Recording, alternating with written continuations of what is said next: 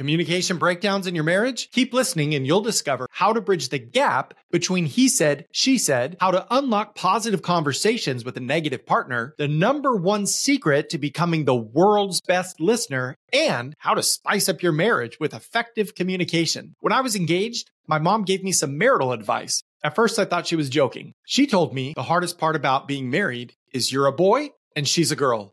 I laughed and said, Mom, that's the best part. She didn't try to argue her point. It was kind of a, well, you'll see response. And I tell you what, I immediately discovered that I was right. It is the best part. And soon after, I discovered my mom was right too.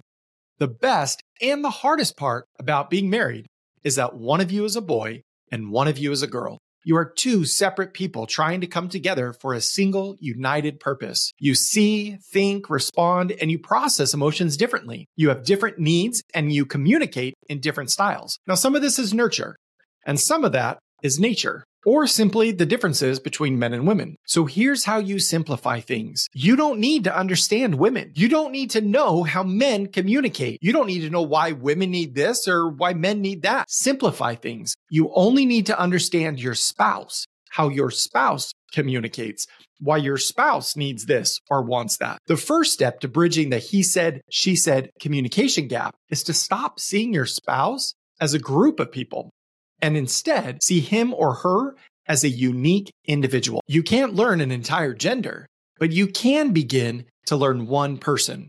And the fastest way to learn what your spouse needs when communicating or when you feel a gap between the two of you is to stop guessing and start asking. With a heart set on honest understanding, ask, What do you need from me right now? Not sure you can pull that off as genuine? Get in front of the mirror and practice. Practice with your family, friends, coworkers and practice with your spouse. It is a question that ends in your silence. That way, your partner can now consider closing their part of the gap. In other words, shut up and listen. If they tell you, deliver. Do your best to meet the need as they have communicated. If they don't know right away, give them another moment to figure it out.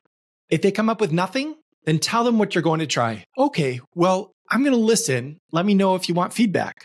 Or you could try, you know what? I'm in your corner and I'll be your cheerleader. Let me know if that's not working. It is often easier to decide what we don't need, and we can realize that as soon as we start to get it. Just remember, it's not a rejection of your attempt, it's a realization of what they don't need. Which gets you closer to what they do need. Now, one quick caution the worst thing you can do is for them to tell you what they need from you, then you go off in a different direction. That's like a slap in the face. So when you ask, be willing to meet the need as they see it regardless of what you think would be best. That's how you begin to bridge the he said, she said communication gap. But what do you do when your partner seems to solely focus on the negative? Well, first of all, be aware there could be a deeper root cause to this negative focus. To address underlying causes can require good counseling, mindset shifts, consistent effort, and dietary or even medical intervention. Right now, I'm speaking to the situations where people tend to swim in the glass half empty or who find their wins in simply surviving all the garbage they had to deal with. These conversations can be difficult to navigate when you're trying to resolve a problem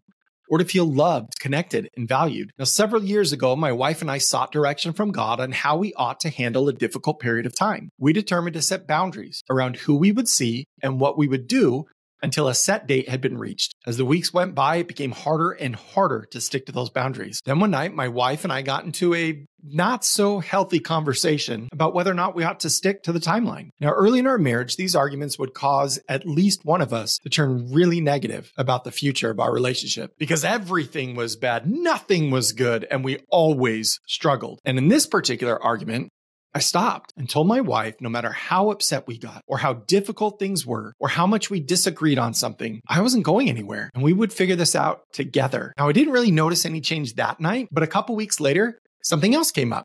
And she said the same thing to me. And that's when I felt it. There was a true shift in our perspectives and positivity. Disagreements were no longer a negative reason as to why we weren't meant to be happy or maybe even weren't meant to be together. Instead, they became opportunities for us to better understand each other to learn and to grow closer. And now, if one of us starts going negative or being pessimistic, the other will say something like, Hey, I know things are hard right now, but I have you and you have me. I'm not going anywhere. Now, I admit this doesn't fix everything, but what if it turned even 20% of the negative situations in your marriage to positive, connected ones. Isn't that worth giving it a shot? So the next time your partner is being negative and you want to unlock something positive, let them know where you stand and that it's with them together. Maybe they won't listen, but that shouldn't stop you. In fact, you can just implement the next tip. Now, there are a lot of great techniques to being a good listener. One of my favorites is restating what the other person has said to make sure you understand. To be honest, that's hard and it takes a lot of practice. Now, it's worth it, but what's something you can do well today? Have you ever seen the cartoon movie The Little Mermaid? The wicked sea witch wants the little mermaid's voice in return to giving her legs, while having a debate about how the little mermaid could get the prince to fall in love with her when she can't speak. And the sea witch sings out, Never underestimate the power of body language. And she's not wrong, but every situation calls for the right kind of body language. Flipping your hair and swaying your hips is not the kind of body language that makes for a good listener. Neither does turning away, engaging in other activities, or resting your eyes. What? No, I'm awake. I'm listening. We've all been there. So here are three things to help. Number one, eye contact. It's not a staring contest, but have your eyes ready to meet your partners anytime they look at you. Second is to face your partner. If your feet hips, shoulders, or head are turned away from the conversation, it indicates you're looking for a way out or at the very least, that you're not fully engaged in what you're talking about. So get in the habit of turning your body to your spouse when you communicate. If this is helpful and you want more free content on building a strong marriage and strong children, click subscribe now. Third is to have your hands free and your arms open at your sides. I get that you're not a statue and you want to be comfortable, and this isn't about doing the robot. This is about avoiding postures that indicate you are closed off to communication or that you may become defensive. Examples of a posture that may give the wrong idea include arms folded tightly across your chest, hands folded and arms tucked close to your chest, or having one hand reach across your chest and grab the other arm. Being a good listener involves helping the other person realize you can be trusted and you are there for them. Body language is a powerful secret to helping you become the best listener in your spouse's world. Speaking of body language, better communication can also spice things up in the bedroom. There's the more obvious idea about communicating intimate needs and desires, but that's not the kind of communication I'm referring to right now. What I'm telling you now is there is everyday communication you can have in front of anyone that can spice up your marriage. Scandalous, I know, but it's really not. In fact, it has more to do with combining what we've already discussed in a way that shows your partner you understand what they need because you were listening and you're going to meet that need because you are in this relationship for the long haul. Let me explain. Finances can be a major issue in most marriages. My wife and I have had many conversations over the years about what we want to do with our income. And like many couples, we began using a budget. My wife would enter the receipts and I would crunch the numbers each month. Now, creating this habit was a real hassle. I can't tell you the number of times I would ask my wife if everything was entered so I could do my part. I'd offer to switch roles or revisit the conversation, and the lack of effort was incredibly discouraging. So, Imagine my joy when my wife would tell me she'd done her part. This was music to my ears. It made me feel like she cared about our financial goals because she was in this relationship for decades and decades to come. It made me feel heard because she knew how important this was to me. And it made me feel like she cared about what I needed since I was the one that was more numbers oriented. In short, I felt connected. I felt like we were on the same page. She was speaking my language and it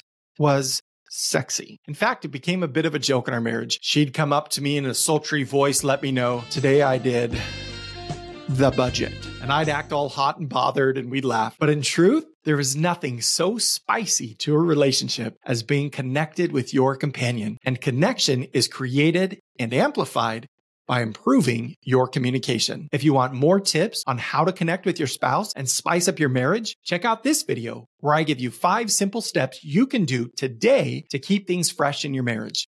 Till next time, keep moving forward.